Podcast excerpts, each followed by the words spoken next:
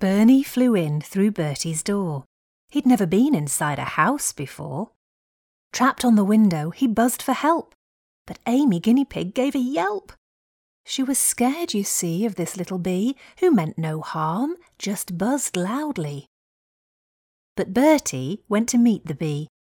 He offered a paw and squeaked gently, you need our help, not our fear.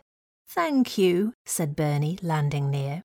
I'd love a rest, he sighed with relief, settling on a dandelion leaf.